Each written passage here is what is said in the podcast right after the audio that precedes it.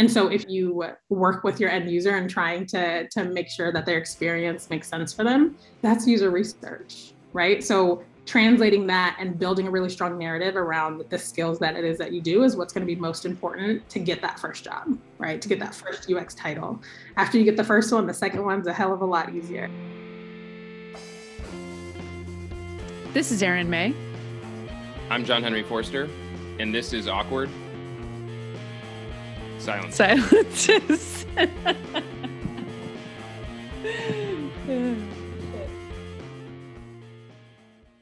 Hello, everybody, and welcome back to Awkward Silences. Today, we're here with Eniola Abioye.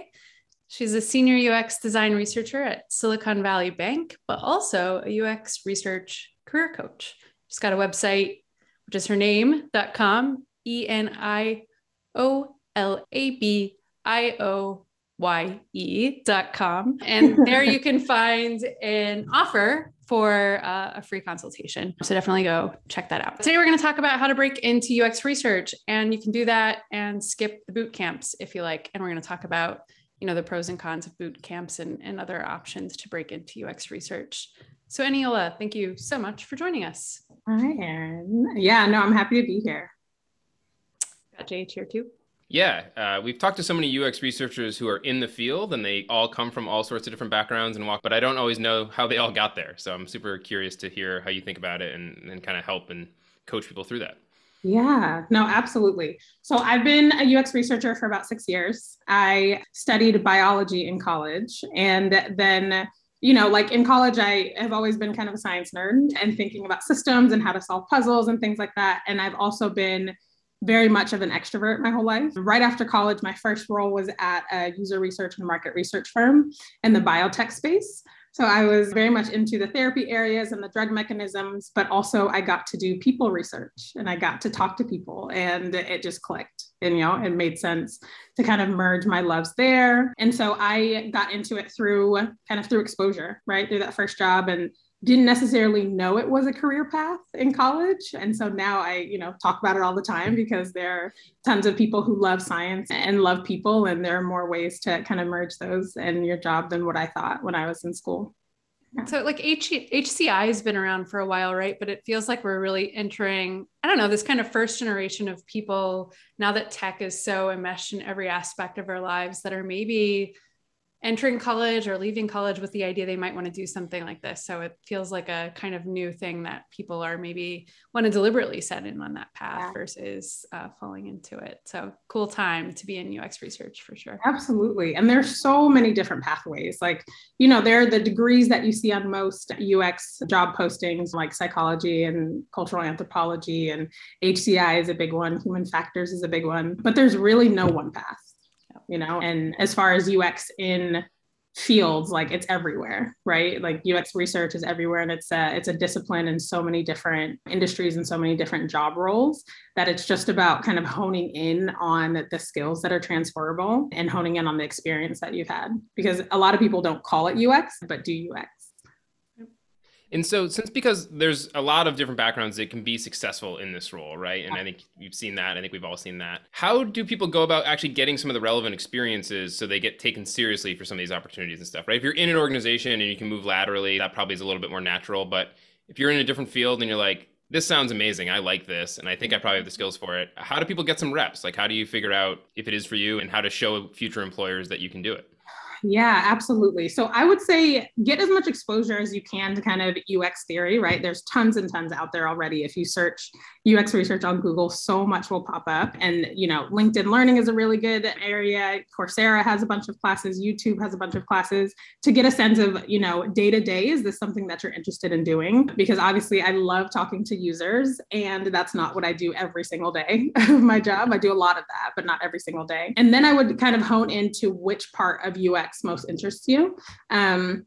Obviously, there's design and research. And for those who are more inclined towards research, there's qualitative, which is why I'm a researcher, and that's what I do. There's quantitative. So folks who are more on the number side, you don't necessarily have to be extroverted or talk to people a lot to be a UX researcher. And then there's what we call mixed methods. So people who are kind of in the middle or like to employ, methods from both. And so I would just get as much exposure to different methods to see what where your affinity is. And then I would get into it, right? There's so many like job titles that are UX researcher, but you don't necessarily have to have that job title to start, right? Or to gain experience. There are tons of like classes you can do. There are research projects that you can do to start to build up your portfolio. You know, I've done smaller projects where I'm asking a bunch of my friends about their experiences moving to a new home or getting a new job or, you know, kind of like the day-to-day things, how it's been to survive in COVID, you know, all the different realms of that. So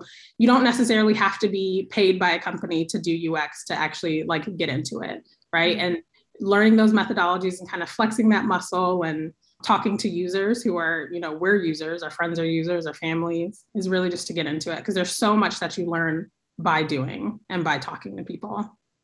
Yeah, taking a step back, I imagine we have folks listening who are interested in breaking into UX research and already know that. Maybe we have some folks listening who are UX, I'm hearing about it all the time. Like, why UX? What, you know, is this like a growth field? What's it all about? Where is this going? What's my career maybe look like if I get in here? Yeah.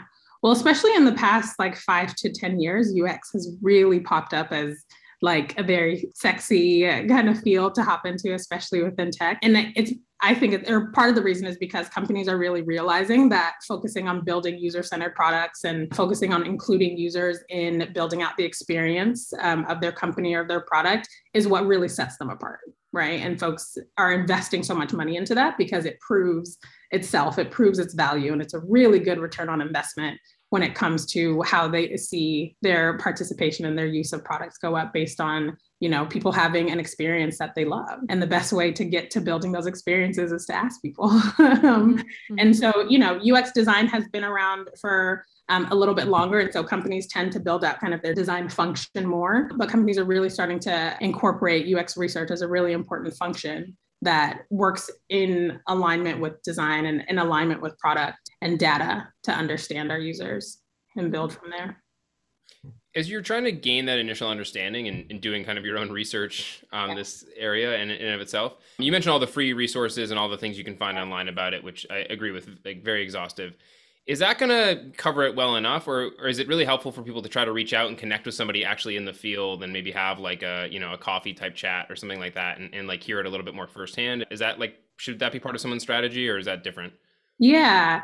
Like you said, there are really like exhaustive resources out there on learning how to do UX, how to analyze data, and how to, you know, shape your insights. And I think having a kind of guidance of someone in the field to narrow it down, right? Or to help like just guide you as you're walking through all of the different resources so you don't get overwhelmed. I think it's really helpful to hear from someone who's in the field, like what does your day-to-day look like? Because UX looks a little bit different depending on the industry, depending on the company you're in. So yeah, you're right. I think guidance is really helpful. And I think it depends on what kind of learner you are. And I know we'll get into this later, but UX bootcamps really help with if you need the structure and if you need kind of a curriculum, like I just need to show up to this class or this session and you're going to tell me what it is that I need to know and you're going to give me bite-sized pieces. If you are more kind of open to ambiguity, and you're fine to kind of organize information and that's how your brain works, then I would absolutely suggest finding the resources online and kind of perusing through and getting your bearings kind of on your own or just with some individual guidance, because it'll save you a lot of money in the long run. Yeah.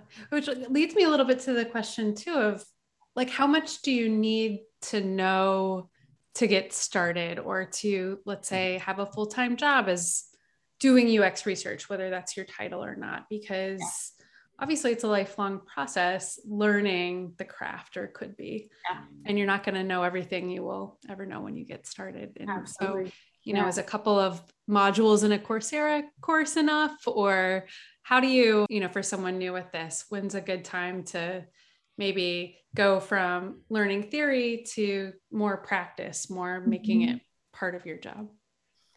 Yeah, well, I know it's a little bit different than when I started, but I started my first UX job with basically nothing, with just the core tenets of I had a really strong affinity towards like talking to people and really holding space for people to understand, you know, their experiences and kind of allow them to share their stories. But as far as UX language and, you know, design thinking and human-centered design, I started with about nothing.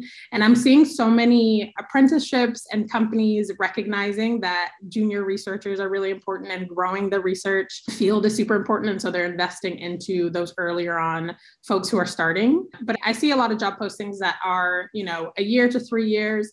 And it depends on really where the company is at too. Because I see a lot of companies who are, you know, they're hiring their first UX researcher, right? So they're expecting a lot of people to come in and tell us what UX is and tell us how to do UX research and how to structure the function. And it's a tall ask. It's a really big ask. And so I don't recommend those kind of first researcher on a team jobs for people who are just starting out, because they're going to look to you as the subject matter expert. Right. So I would look more towards established UX teams where they have the resources to invest in you and grow with you, shadow folks, and really get your bearings as you're, you know, learning UX and getting into the job role. But it differs everywhere. I think, especially because so many of the skills are transferable.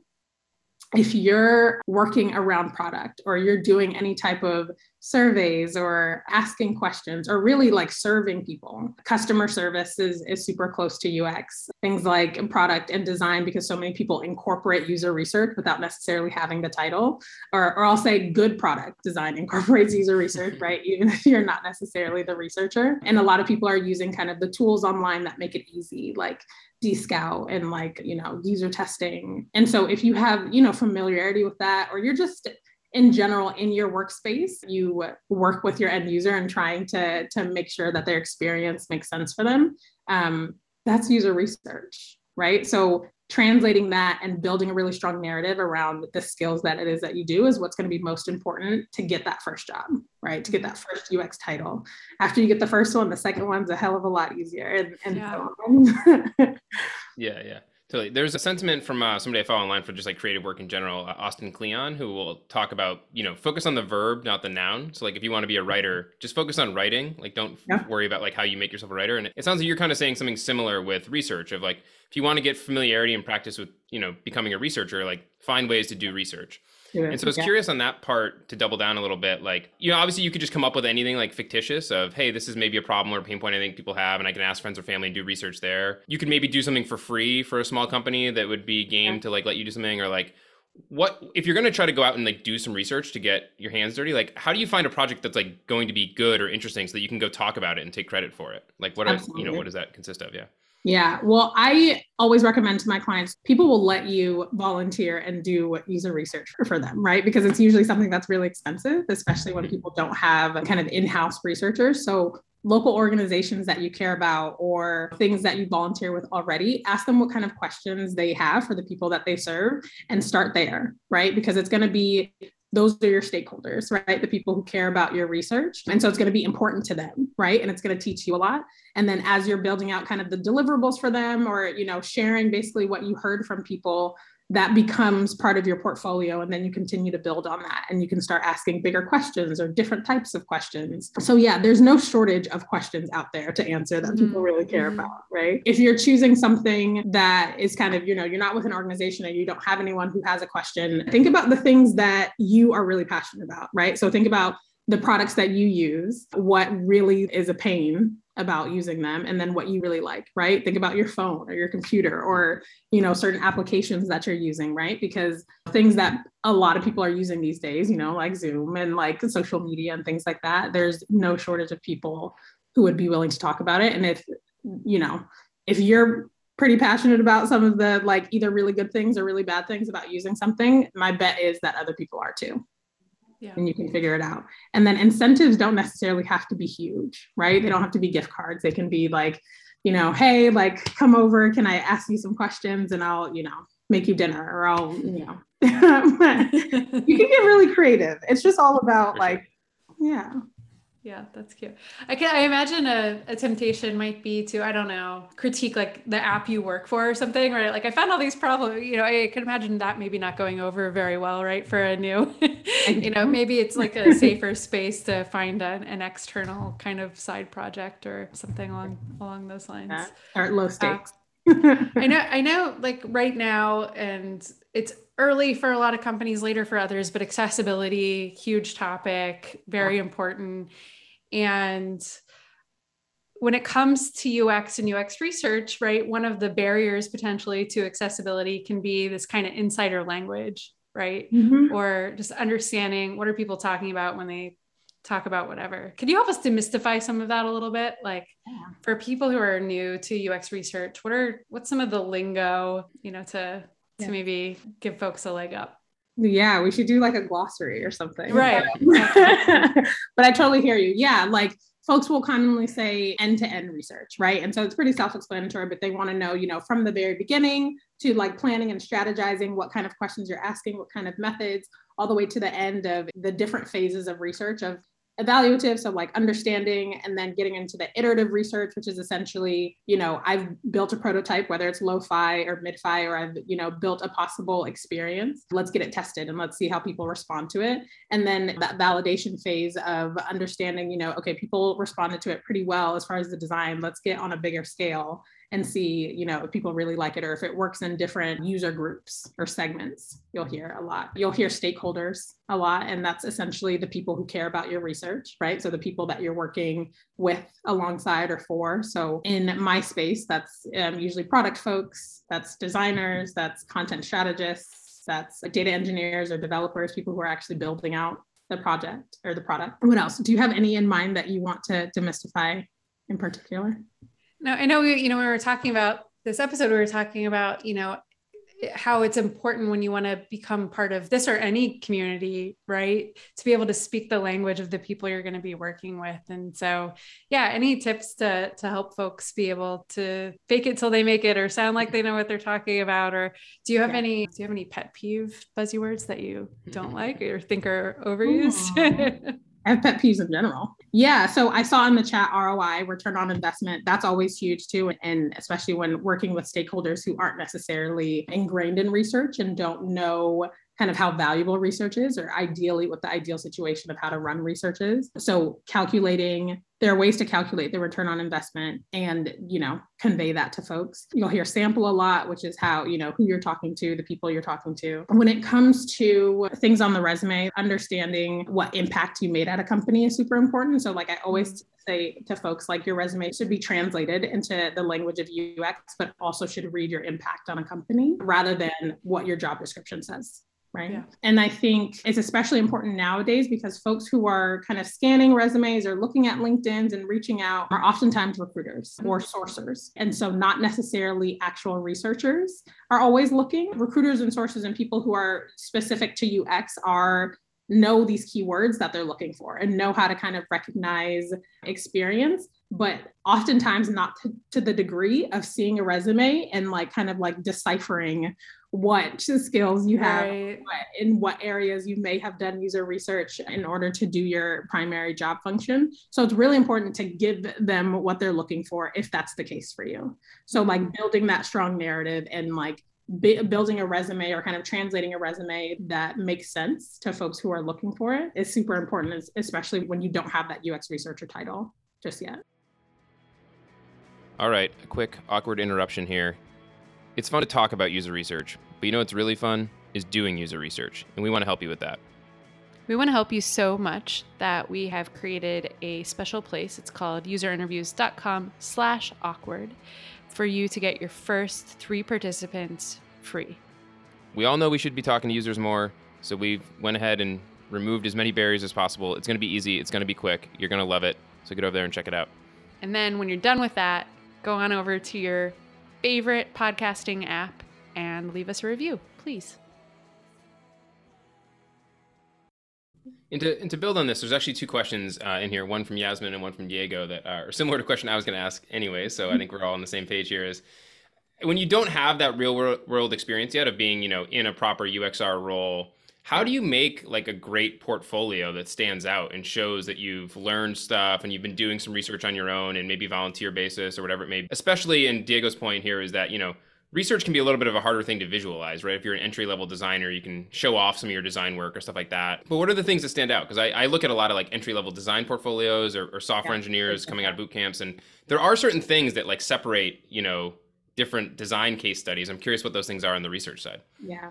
Yeah, I remember working with a client and I was talking about portfolio and they were like, no, I'm not a designer. I'm a researcher. And I was like, well, you still need a portfolio. Yeah. So some key things that separate portfolios for me is folks really want to see, one, a range of projects. So like, I want to see you asking different types of questions. Mm. So if you're, a common research method is IDIs or in-depth interviews. And it's essentially, kind of one-on-one having a conversation and delving deeply into something. IDIs are great, but they're very much so not the only research method. So I want to see a range of methods. And are you comfortable with kind of getting creative based on the type of question you're looking to answer, the type of people you're looking to talk to? I'd say the biggest thing is it's important to see why you made decisions that you made. And the why is honestly more important than the what, because as someone is looking through your portfolio or you're doing a portfolio review, folks want to understand how it is that you think. Right? So what your research process is, the methods that you chose and why, the sample that you chose and why, the length of time of the project and why, and if your project took 2 months, fantastic. How would you do it in 2 weeks? If your project took 2 weeks, how would you do it if you had 6 months? Kind of where the questions came from. They want to see decisions that you made along the way and why. They want to see kind of what you were responsible for and impact, what your deliverables look like. Because essentially when you're doing a portfolio review or you're presenting your portfolio, you're giving folks, whether it's a job interview or a presentation or something, you're giving folks a preview of what it would be like to actually work with you as a researcher. Because your portfolio is essentially what we call a research readout. And that's at the end of a research project, the presentation where it's really a conversation between the whole team where you're presenting your findings and talking about next steps and you're talking about your sample and kind of why you did the approach that you did. Having those kind of like background, this is what we were looking at. This is why we did it this way. In a portfolio, it's super important to kind of assess if anything were different or if you could have the chance to do it over again, what is it that you would change? Is it important to show, and then what happened was like the changes that were made in the product or the ROI of those changes or how excited all the stakeholders were, or is that sort of, I'm not responsible for what happens with this research, but just the quality of the research and the insights. Yeah. You want to show your impact, right? And we know researchers don't necessarily have the final say, and we oftentimes never have the final say, right? But we present what it is that we found and what it is that we hear to be true. And it's really our responsibility because we're user facing, to communicate what we heard, whether it's, good, bad, constructive or not. And then, you can be honest about what your next step was there, whether that's doing a research readout, whether that's creating, principles to design based on, whether that's doing some co-design and iterating on a product. And a lot of times when it comes to portfolios, people are concerned that, things are private, right? And that's not necessarily important. Folks don't need numbers. They don't need names. They don't need kind of the specifics of who this was and what the product is and how well it's been doing on the back end, but they want to know how you approach the research. So you don't have to, even if it's private or you signed an NDA, and oftentimes when you're working with a company, you're not going to share kind of the inner workings anyways. And folks understand that. Kind of interviewers understand that, speaking engagements will understand that. What's really like on in the spotlight is your approach. Yeah. I especially like the point of being honest and open about, what you would do differently if you're doing it again or things you learned and stuff. I think sometimes people are afraid to share that earlier in their career because it kind of feels like you're admitting to a mistake or a misstep or whatever. But I think if you're actually in the other side of the table, it's a real sign of maturity and like self-reflection to be able to identify those things. I remember talking to a junior software engineer, came out of a boot camp and was sharing us about this like, app he had made to apply himself and stuff. And there's a story in there where he told, I hit this thing and I couldn't figure it out. And so he put in this like huge hack just to get it working because he had a couple friends using it. And he's like, and it got working. And then I spent the next couple of days refactoring it to actually be like written well and be code. And it was like the best story to hear because it was like, you understood that like, you wanted to get to a working version and you didn't let yourself like spin your wheels forever. You got something done and then came back to the problem. And it's like, that's how you do it. And sharing those examples, I think, is really important. So I love that tip as well. Okay. And it shows a level of analysis too, which is super important as a researcher, because oftentimes I spend time, analyzing insights and kind of getting creative and building out strategy. So it shows that like humility and that approach of, okay, I'm going to get creative as far as research because the end goal is the end goal. It's not about ego or, whatever. Like I make mistakes all the time. Yeah. Yeah. And if you're like sitting in a rigid space and you're not willing to be creative, that speaks to some hangups you'll have as a researcher. Totally. The last thing I just on that while we're on the portfolio topic, if I can quickly, what sort of format did people do this in? Is it like a blog post and it's written out? Is it slides? Should you record yourself talking through it? Like what seems to resonate with people? Yeah, I've seen people get really creative. A lot of people have online portfolios that are kind of just like on their websites and available for folks to see. Some people do Prezi, some people do PowerPoint. And I say, depending on what you want your portfolio to do, you can structure it different ways. If you're looking for, consulting work and you're open to come on as a contract UX researcher for different companies, I think having your website out there and marketing your skills is awesome. And I think it's most accessible for folks. If you're in a job interview and you're reviewing your portfolio, I like a structure that's similar to how you would present a research readout. So even if you have a website, I find it helpful to put it into a PowerPoint so you can present kind of slide by slide and it's not as overwhelming and it's easier to craft the story. Because when you're delivering your insights, you're really telling the story of what it is that you heard and who you heard and describing their journey or their experience within a product. So PowerPoint is often really easy to create a story kind of slide by slide and not make it overwhelming all at once. Awesome. Yeah, I love that you made me think about the idea of a portfolio really telling the story potentially of your career and the progression and what you learned over time, which as opposed to a static, here's a thing. Yeah. But obviously you have more of a story to tell over time, the longer your story is, but I think that's sort of beautiful. We have a ton of questions, but before we jump into those, I wanted to ask a little bit about boot camps, because I know as part of our title, and I think, your take is not no boot camps, never always a bad idea, but that there, I think are some good alternatives for a lot of people in a lot of situations. Yeah. So let's talk about, what are some of the pros and cons of like a UX or UX research bootcamp? Yeah. So I'm not fundamentally opposed to bootcamps, right? I think they do what it is that they're supposed to do really well. And I think it's just important to understand what is it they're meant to do. I think bootcamps are meant to expose you really quickly to a field that you're looking to go into. So when it comes to UX specifically, it's meant to show you different types of methodologies and let you get your hands dirty and kind of participate and, start building out projects and practicing UX research. But I found that a lot of boot camps are incredibly expensive. They're just so expensive and they're very lucrative, right? And they're good at what they do and it's a good business model, but they're so expensive. And a lot of the UX boot camps that I've seen have been more so oriented towards UX design with maybe a module or two towards UX research.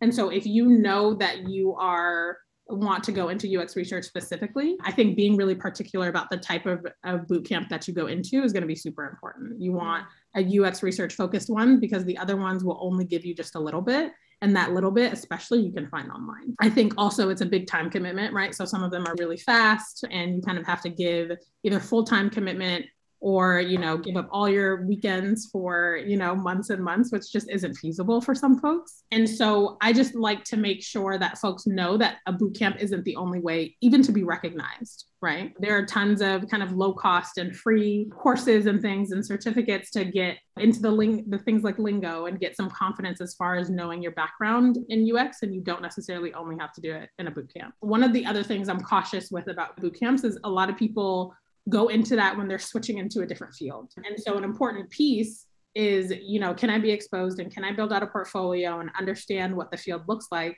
but also can I get my first job? Because that's what's going to make this, worth it for me.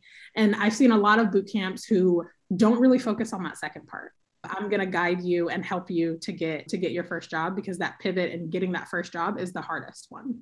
And then after that, folks will recognize, okay, you know what it is that you're doing. So I advise like coaching, if that's something that like resonates well with you, one-on-one as a better option and a more tailored option as far as looking specifically to get into your first job. And I find that boot camps, expose you to different methods and kind of theory, but there's some stuff about UX research that you just can't learn without doing it. There are things that are really important to me because I'm in UX research to really drive inclusive design. I'm here to drive accessibility in product and really talk to people who are, you know, part of the major segments of a product, but also folks who are at the margins, and hold product accountable to be building for all of our users, not just some of them, right? Whether that's repeating our narrative over and over again, but really, you know, it's our responsibility as research to drive that inclusion and drive that diversity of product. Some, you know, boot camps just focus on kind of like the tactical skills, but there really is a lot of empathy work that you have to do coming into the field. There's a lot of, you know, understanding what it is, what your why is, because folks can tell when you are checking off a box and when you're, you know, kind of just like want to know what feature they need to build or what, you know, kind of UI they like, versus I'm here to actually listen to your story. And as researchers, we hear all types of stuff that are absolutely not directly related to the product, but are part of our users' experience, right? So it makes sense. We hear about their relationships and their families and trips and hobbies, and getting them to kind of feel comfortable bringing their whole self to the interview is super important, because otherwise they're not going to tell you the truth. They're going to tell you what it is that they think you want to hear. And oftentimes in interviews, there's this dynamic where users come to an interview, you know, with this kind of energy of, I hope what I have to say is important. I hope it's on par with what other people are saying. I hope, you know, this is worth your time and it's not disappointing. And it takes some time in the beginning of each interview. It's important to take that time to like disrupt that, right? And so to like express how grateful we are, because in reality, we're so grateful when people show up to interviews and when people are willing to participate, because we literally can't do our job without talking to people and communicating with our users. So disrupting that dynamic of, I hope it's okay that I'm here, to we're so happy you're here. And absolutely anything you say is so helpful. Like those kind of things, the like really like deeply caring. One of my pet peeves is when I see researchers who are doing, you know, obviously we're mostly remote now, giving an in-depth interview or running an interview kind of on Zoom, and like in between questions, like looking down and like writing. And I'm like, the whole like point is to connect with your user, and you kind of disconnecting, right? And doing something else is hard. It's really hard to stay connected with. And so it kind of goes against that tenet. Let's get a note taker. Recordings go a long way too. Yeah, that works too. Transcription, all of that. But I wanted to say, like, all those soft skills are so important. And then, like, tangent, you know, we need to really stop calling them soft skills, right? Because I mean, they're so important in life, but certainly in UX research, like, what even is it if you can't connect to other people? Thanks for highlighting that. It's hard to imagine. I don't know, maybe there are boot camps that are really good at that, but like the idea of boot campifying empathy and human connection, like feels a little weird. No, some boot camps do a good job. Boot camps are definitely not the only option is what I'm trying to do. Yeah. And it's a big leap to go from like, hey, I think I might be interested in this career path, to like, I'll quit my job and drop $20,000 and, you know, that's one way to go, but not. And then you're really putting yourself on a tight timeline, because to your point, getting that first opportunity is really tough. And now you're under a ton of stress because you've made this huge change, you invest all this money, and, you know, you're not giving yourself a lot of breathing room. It's not a bad path if you can do it, but you are, you know, you're taking on some stress to go that other ways too. Right. It definitely works for some people. Yeah. The one quick thing I'll just throw on boot camps, just because I've met so many designers who've come out of them, is, and I think they can be really effective to your point about like a crash course and just learning so much so quick, is a lot of them will tell you how to kind of present yourself in a very similar way in terms of the way you make your resume or the way you make your portfolio. And as a hiring manager who's seen a lot of these things, you get to the point where you can honestly tell, like, oh, this portfolio came from this boot camp.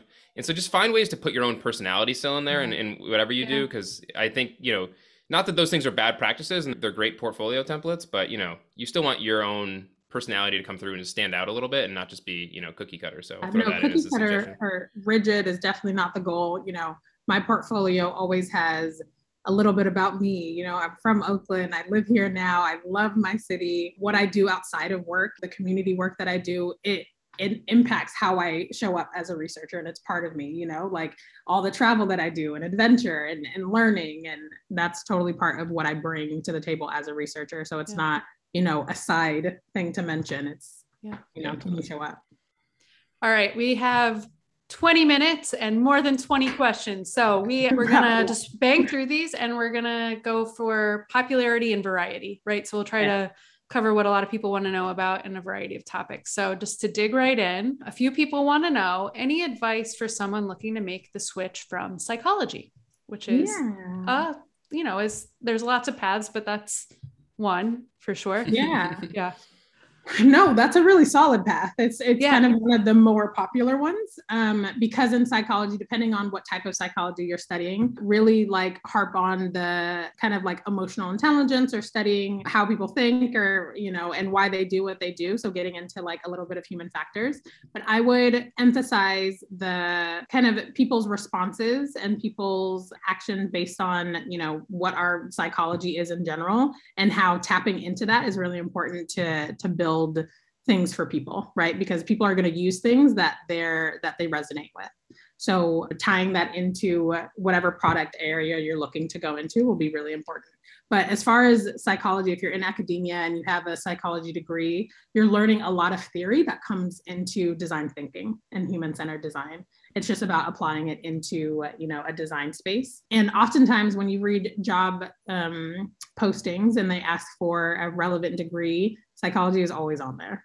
Mm-hmm. It's a really easy transition, I think. And as far as just like guidance and turning some of that theory into practice, I think coaching can really help kind of narrow in your plan or your strategy as far as transitioning. But that's a really solid background to transition into UX. Folks really recognize it. Yeah. Cool. Here's a quick one I'll throw in. Do you have a number one book recommendation for someone switching careers and interested in UX? I read, one of the first books I read around UX was Thinking Fast and Slow. And I'll find it. I don't know if that's the exact title, but it's all around kind of what the assumptions that we make in our brain and how we do automatically that we don't necessarily recognize, and kind of just like breaking down how people think and how people act based on that. In research, we do, as far as methodologies, there are some that are attitudinal. So based on what people say they'll do, and then there are methods that are more behavioral. So what do you actually do? And we know that there's oftentimes a distinction. So I think that book kind of helps to demystify some of that. I've got one here. As a queer woman of color, I often find myself in teams that are mostly composed of men. I recently transitioned from graphic design to UX design, and I'm still finding that I'm not as confident talking to devs about my decisions in UX as I used to be when working with other graphic designers. Yeah. Do you have any advice on how to overcome this and appear more assertive? Yeah. Oh, I love this. Thank you for the question. I would say it's, when working with stakeholders, it's super important to understand that what they find important. And it's different in different groups of stakeholders. So, you know, whether they're developers or product managers, one of the things that really ties it together is people care how well the product does. And so at the basis of that, at the foundation is that is what are we hearing from our users and how are they responding to what it is that we're building? So I always, when I'm doing a research readout or when I'm sharing research, I bring in the user's voice, the actual user's voice, right? So whether you're doing video clips or audio clips, whether you're doing quotes, you know, something that most people can't argue with is what it is that you're hearing directly from the user, because that's what people care about, right? As far as metrics, as far as, you know, am I doing a good job, or are we as a company doing a good job, is how are our users responding? And as researchers, we're very much so kind of the just communicating that, right? So especially when it comes to like hard things that are coming through or constructive feedback, I let them hear it directly from the user. And that really helps in building that trust time over time. Because as we go through, as I'm working with a new team and I'm building relationships, building the trust of, you know, we thought something was great and now we have feedback that's going to make it a ton better. You start to trust research more and they'll trust the researcher more, right? Because you obviously know what you're doing because you're getting really helpful feedback or insights. Yeah. I think too, just developers in general, I think that's all very like amazing advice, is just different people have different communication styles. In my experience, you know, some developers you work with, not because of any judgment they're making against you, can sometimes come across as more direct or less engaged in something. And it can be just the way that they communicate with people. And obviously it can give off different impressions to different folks, depending on how you're engaging with them. But being aware that some of that may not be as a result of who you are and just maybe the way that they tend to communicate and you know, I don't know what to do about that necessarily, but it's something to be aware of. They have a different communication style than sometimes the designers do. So really quickly, if I can, I find something that's really helpful as far as, okay, communicating, hard feedback or like talking to people at the end of the research project is laying that foundation for that in the very beginning. So in the calls where I'm, talking to people about some questions that are coming up kind of before even kicking off a project, I'm asking them, how do you measure good? With your product or this feature or this experience or whatever it is that you're testing around, what does good look like? So what do our metrics look like? You'll hear OKRs, right? Objectives and key results. And so you want to know from the very beginning, okay, looking at this new area that I'm looking to do work with, how do you measure good? So that informs the type of questions we ask. And then vice versa, the insights that we're getting back from users should inform our OKRs. Right. So it's totally. This triangle of like that needs to be in lockstep for research to be the most ideal. So in the very beginning, when you're getting on the same accord of how do you measure good, you understand what they're looking for as far as this is the driving force for the team so that you can communicate things that make sense as far as how they're looking at the product. Nice. Then they're more inclined to listen to you and they're more inclined to find helpful what it is that you bring out of research. Yeah. Going on the kind of theme of, I guess, sort of inclusion and diversity, we've got one about career switchers who are maybe 40 plus or, not right out of school. I often read entry-level job postings that have vaguely ageist classifiers, like being part of a young dynamic team or are only open to recently matriculated students. What's your opinion about some of that language or, if you're maybe not brand new in your career, making a switch? Yeah, I think job applications shouldn't, or job postings shouldn't say that. I think some places legally they're not supposed to say that. But I think that to me communicates that the team is a little bit immature because really as researchers, when you have diverse kind of perspectives and you're coming from a non-traditional like background or path, that adds so much to what you bring as a research. Like I started out in biotech. And then I was in healthcare and now I'm in finance, right? But that helps me bring more as a researcher than if I was on like a traditionally just a finance path. And because I started out in healthcare and in biotech, I'm quite used to talking to people about very intimate topics, right? That you don't necessarily want to talk to a stranger about. So this it grounded me in this importance of holding space. And so that's just an example of non-traditional backgrounds or diverse perspectives coming into research is a plus. Mm-hmm. Yeah. So I am sorry that there are job posts that say that, but they really shouldn't. And it just communicates that they don't know exactly how much of an add-on that is. But I would flex the different perspectives that you bring. And I would flex the path that you took because it makes you, and that's what you bring as a researcher. Would you apply or do you run away? From a posting like that? I think if it's up to the person, but if it's in a space that you really want to be in and you really like the company or the product and really resonate with it, then I think it's worth reaching out directly, right? So not necessarily just like submitting an application, but reaching out. Yeah. Yeah. There's a handful of questions around people trying to transition from like adjacent roles, right? So I'm a product marketer, I'm a PM, I'm a UX designer, I'm a business analyst. I think I got most of the ones that were mentioned. Is that easier because you're kind of already in that world, or is it you go about it differently because you have some of maybe the overlap on the Venn diagram, but you're not a researcher? How do people in those types of roles go about it? Yeah, I think for some people it may be easier, especially since you're exposed to user research in those roles, or you should be exposed to user research to some extent in those roles. And so I would advise to first start with building out a strategy of how you incorporate user research into your key role, and how, a lot of designers run user research themselves or product folks, depending on the resources at a company. So I would, if you're working with a researcher, try to figure out how to take some of that on. And if you're able to consult with a researcher, even better, to understand like, okay, well, can I draft a research plan based on a template and then, get your feedback? Or can I draft an unmoderated test and get your feedback? Watch user research sessions. I always offer for my team to hop in and kind of be a fly on the wall and be on mute, no video, but watch and see what kind of conversations are happening and how, there's a discussion guide, but it's just a guide, right? So oftentimes the conversation will take us where the user wants it to go, but I would definitely get as much exposure to the discipline and then try it yourself as far as like working with a researcher there, and then kind of hone in on how user research plays a role in your work and how you incorporate it and what it's important to help you do, and then speak to that when you're looking to pivot. back to boot camps for a second, what's the least worst option? I did see that question. I am not like well-versed on which boot camps are out now. I think what maybe to look for. And Yes. So like, as far as names, I'm definitely not going to bash it. Right. But like I mentioned, which one is the worst? Yeah. Name names. Like I mentioned, looking for, if you're into UX research, looking for one that's specifically UX research, because otherwise there might not be very much UX research.